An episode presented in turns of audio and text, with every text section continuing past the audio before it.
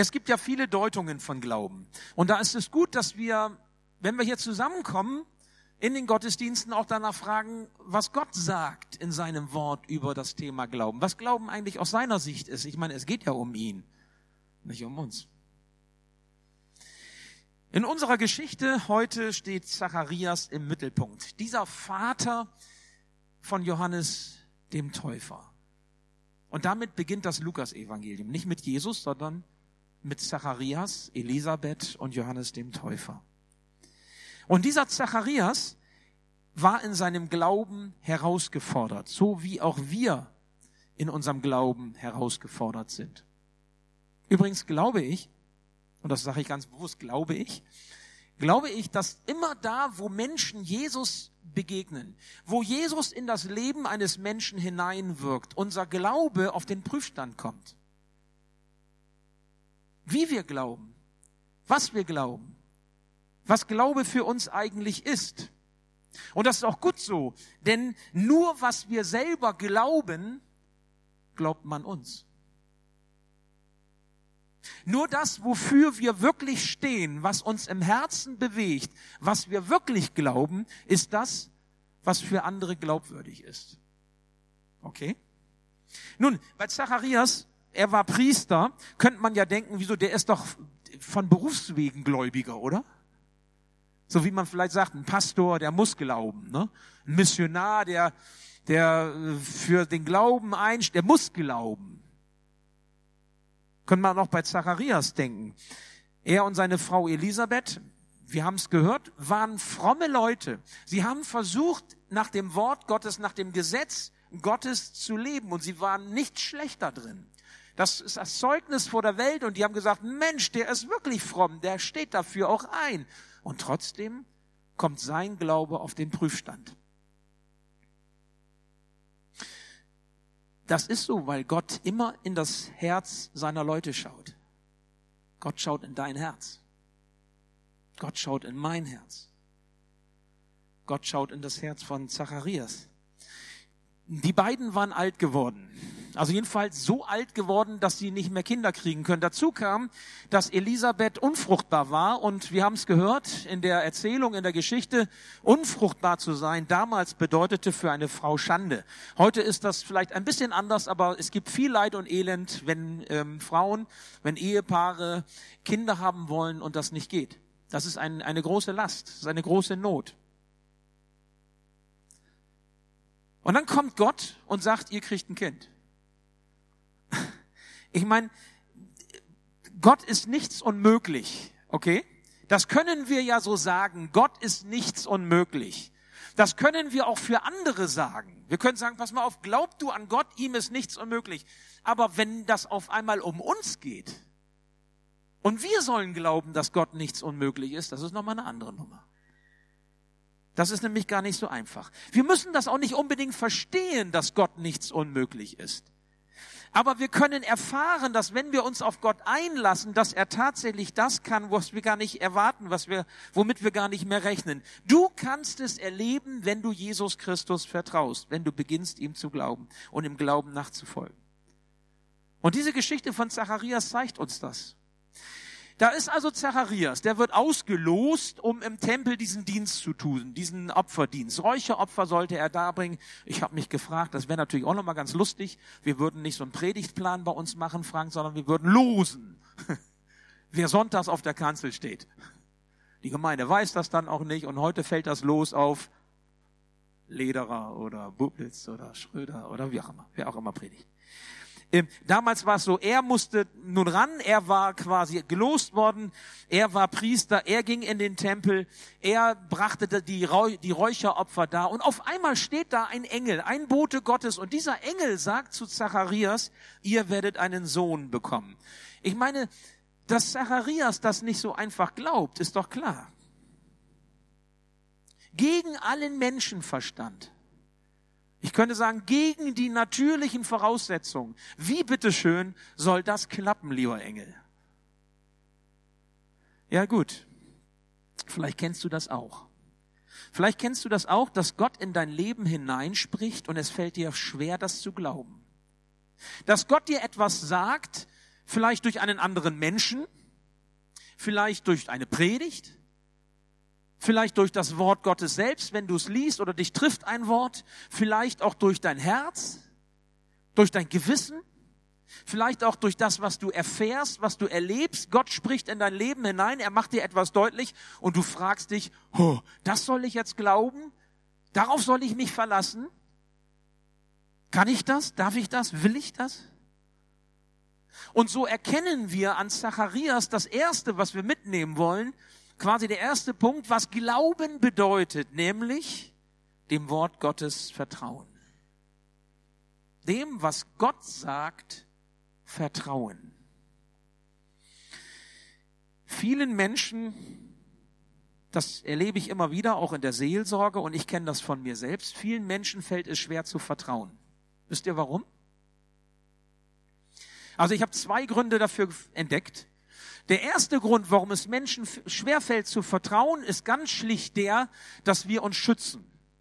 Wir schützen uns davor, verletzt zu werden. Wir schützen uns davor, enttäuscht zu werden.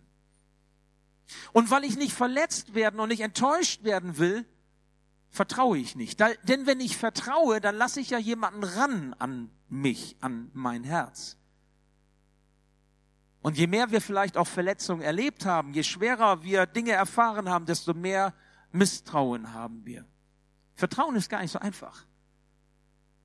Das ist der eine Grund. Der andere Grund, weshalb Vertrauen schwerfällt, meine ich, hängt damit zusammen, dass wir Kinder unserer Zeit sind. Wir leben in der Postmoderne oder der Postpostmoderne oder wie man das nennen will. Wir leben in der Zeit und sind beeinflusst von der Aufklärung. Die Aufklärung hat ja im Grunde Folgendes gesagt von ihrer Erkenntnis her. Wir können als denkende und vernünftige Menschen nur das für wahr anerkennen, für richtig anerkennen, was wir verstehen, was wir begreifen und was wir erklären können. Okay? Und nur das, was ich verstehen und begreifen und erklären kann, gilt. Ja, da haben wir natürlich als Christen schlechte Karten. Ne? Haben wir ja gerade gesagt. Jesus ist auf die Welt gekommen, er ist gestorben, er ist wieder auferstanden, er ist zum Himmel gefahren, er ist sendet den Heiligen Geist. Wie, will, wie bitteschön willst du das erklären, verstehen und ergreifen? Begreifen. Das kannst du nicht, das kannst du nur glauben, haben wir gesagt. Also haben wir ein Problem, ja. Von, von der Aufklärung her gesehen haben wir ein Problem. Und auf einmal wird die Wahrheit des Glaubens nicht mehr Wahrheit des Glaubens für alle Menschen, sondern wird zu einer ich nenne das mal so, subjektiven Spiritualität. Also jeder glaubt, wie er glaubt. Jeder denkt, wie er denkt. Jeder nimmt das für bare Münze, was er für bare Münze nimmt.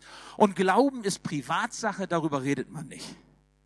Jeder wird nach seiner Fasson selig. Du glaubst das, ich glaub das. Und sag du mir bitte schön nicht, was ich zu glauben habe. Das ist Aufklärung.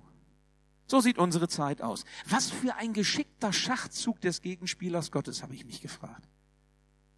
Das ist genial. Weil dann kannst du nämlich nicht mehr Zeugnis geben, dann kannst du nicht mehr von Jesus reden, dann kannst du nicht mehr sagen, aber Gottes Wort sagt doch, sondern dann ist Glaube wirklich reine private Sache. Jeder macht es für sich ganz individuell. Wer könnte sich anmaßen zu sagen, was Glauben ist? Nun haben wir natürlich ein Problem damit, weil Gott in seinem Wort sehr wohl sagt, was Glauben ist. Und das, was wir heute hören von Zacharias, macht ja genau das deutlich. Es, diese Geschichte sagt, was Gott unter Glauben versteht. Und Zacharias bekommt mitgeteilt, ihr werdet ein Kind bekommen und er sagt, oh. Und Gott sagt, du bist stumm. Gott lässt ihn auf einmal stumm sein, um ihm deutlich zu machen, wer hier das Sagen hat. Wer die Macht hat, wer die Autorität hat und wer wirklich kann, was unmöglich ist, nämlich wenn dann Gott. Ob Zacharias das glauben mag, verstehen kann oder nicht, darum geht's gar nicht. Wisst ihr, Gott ist immer größer als unsere Art zu denken. Gott ist immer größer als alles das, was wir verstehen. Er zeigt dem Zacharias, wer diese Macht und diese Autorität hat. Und zugleich macht er ihm deutlich, Lieber Zacharias, du solltest nicht versuchen, alles zu verstehen oder zu erklären zu können, sondern du solltest dich darauf einlassen. Du solltest mir vertrauen. Du solltest mal etwas wagen und nicht deinen Verstand davor schalten. Ich weiß nicht, vielleicht gehörst du zu denen, die sich auch schwer damit tun, Glauben und Denken zusammenzubekommen.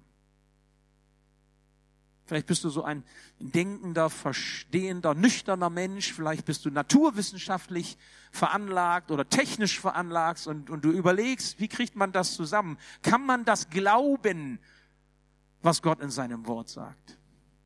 Und hast auch dieses Denken vorneweg und sagst, Mensch, das ist doch eigentlich gar nicht so forsch. Vielleicht kann man das auch ganz anders nehmen, ganz anders verstehen. Ich möchte dir sagen, deine Vernunft und dein Denken stehen deinem Glauben nicht im Wege.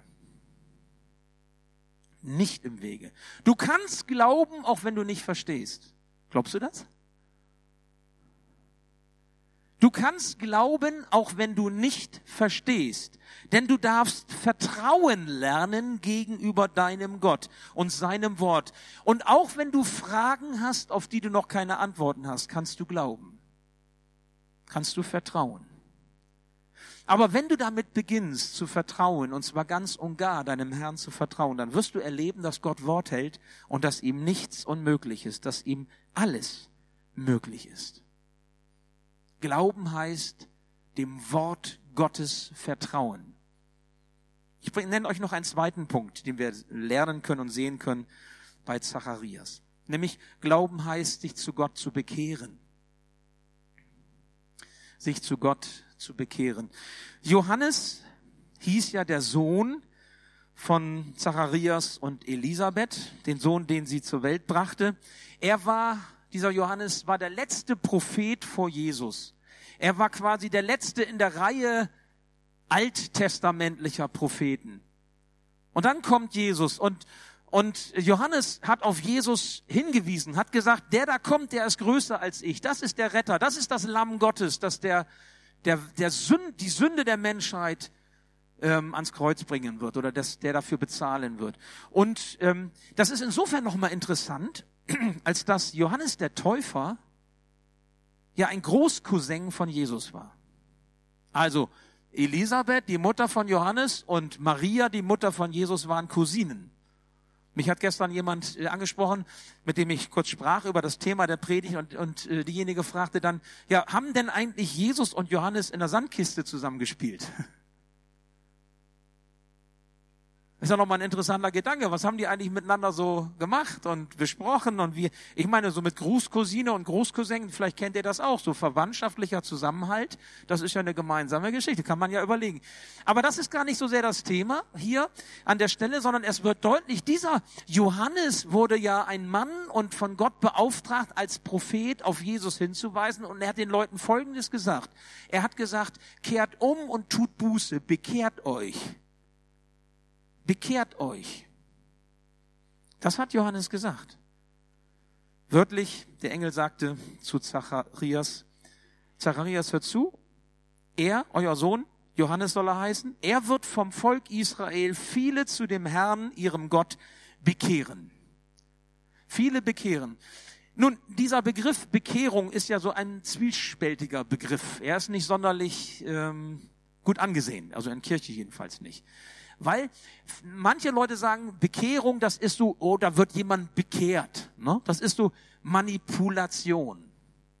Manipula man legt Hand an, man, man, man, ja, man missbraucht vielleicht sogar auch Menschen. Und das ist schlimm.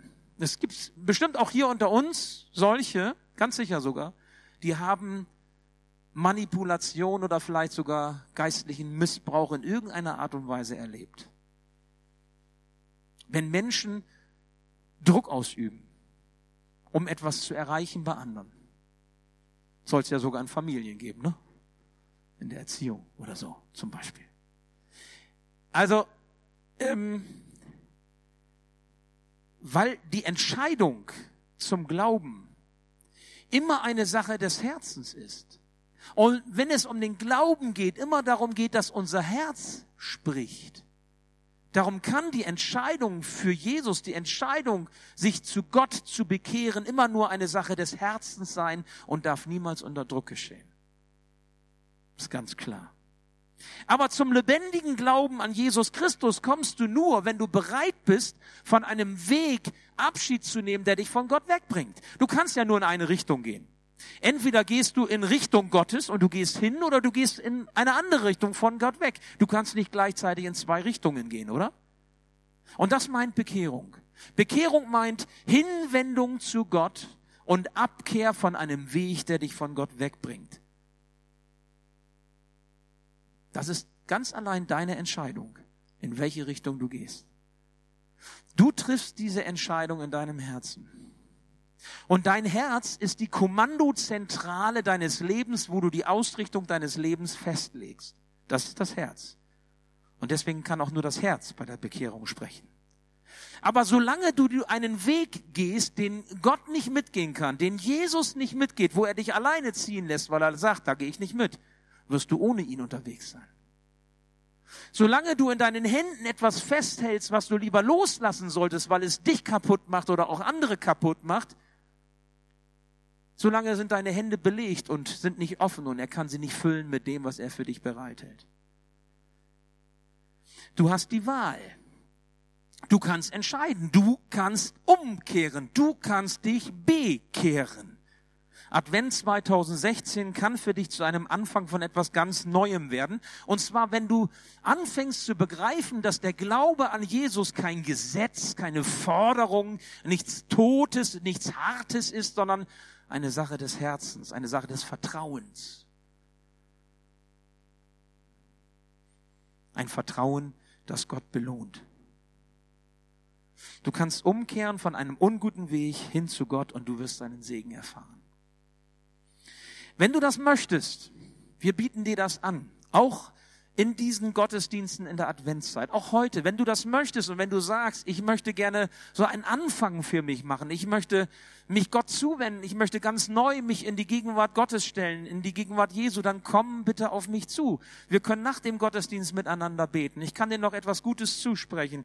Und du hast quasi mit einem Zeugen einen Schritt getan auf einem guten Weg, den Gott segnen wird. Du kannst Mitarbeiter ansprechen, die für dich bereitstehen mit ihren Schildern. Du kannst zum offenen Ohr nach dem Gottesdienst in den Raum 104 gehen. Dort kann man mit, nimmt man sich Zeit für dich und du kannst reden über das, was dir auf dem Herzen liegt. Nutze diese Gelegenheit. Niemand muss genauso wieder nach Hause gehen, wie er hierher gekommen ist, wenn er sagt, ich möchte diesen Schritt hin zu Gott tun. Nutze den Advent. Du hast die Wahl. Wisst ihr, neues Leben in der Freude Gottes wartet auf dich. Neues Leben, das Gott schenkt, mit einer Freude, die von ihm kommt. Und das ist das dritte zum Schluss.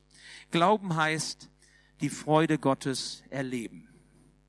Also dem Wort Gottes vertrauen, umkehren zu ihm, sich bekehren und das dritte in der Freude Gottes leben, die er schenkt. Nun, der Engel sagte zu Zacharias, du wirst Freude und Wonne haben.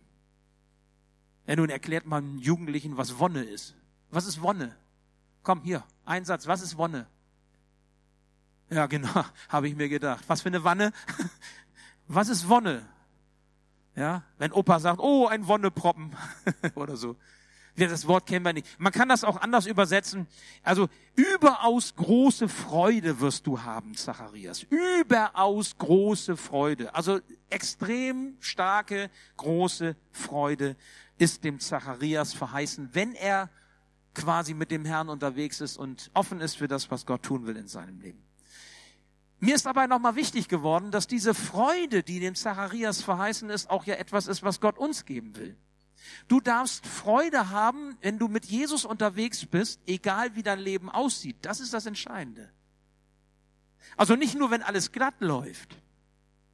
Nicht nur, wenn alles so läuft, wie du dir das wünschst. Das ist ja nicht so im Leben. Bei dir nicht und bei mir nicht sondern du darfst Freude haben, wenn du mit Jesus unterwegs bist, weil er derselbe ist, gestern, heute und in Ewigkeit. Weil er unveränderbar ist. Dein Leben verändert sich. Er ist immer der gleiche mit seinem Trost, mit seiner Ermutigung, mit seiner Freude in deinem Leben.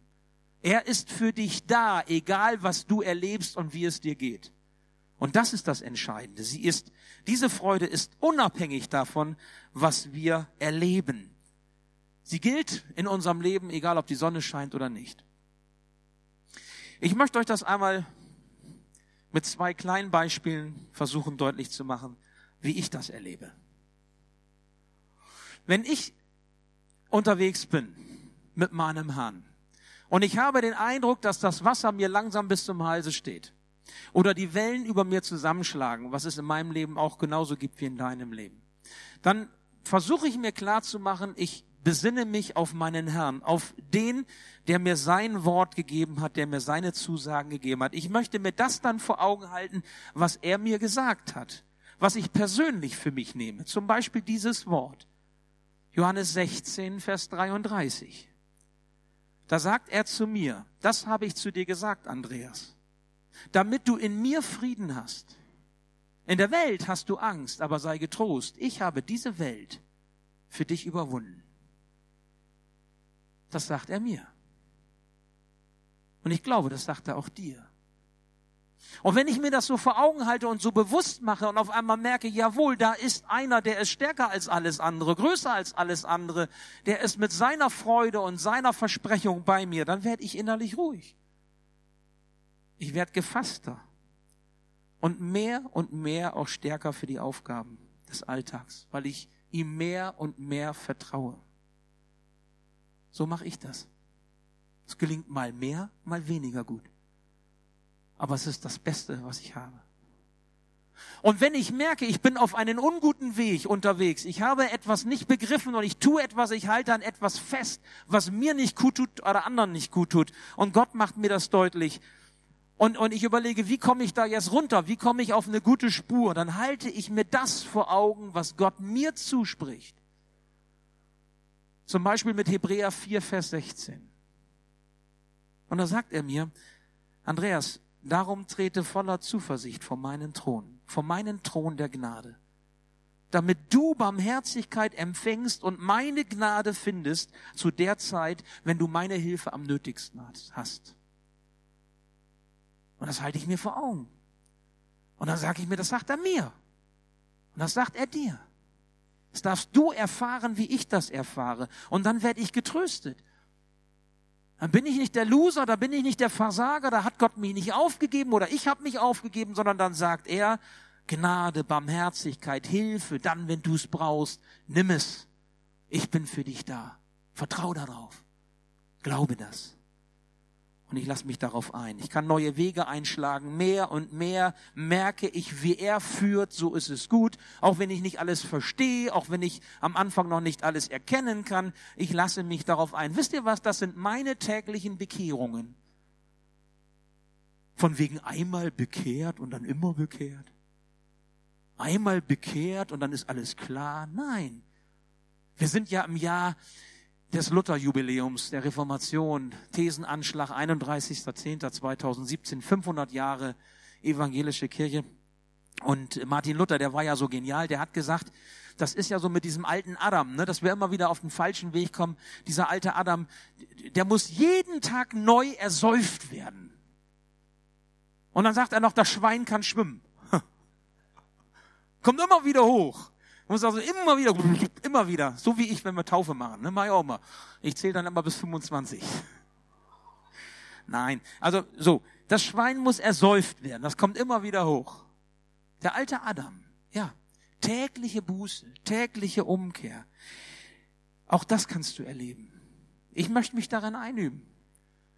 Und ich tue das, weil sonst würde ich das nicht tun können, was meine Aufgabe ist oder was der Herr von mir erwartet und ich bin nicht gut genug dafür, ich kann es nicht, ich genüge meinen Erwartungen nicht, nicht den Erwartungen der Menschen, die mich lieben und schon seine Erwartungen gar nicht. Aber ich lebe aus seiner Gnade und ich lebe aus seiner Barmherzigkeit.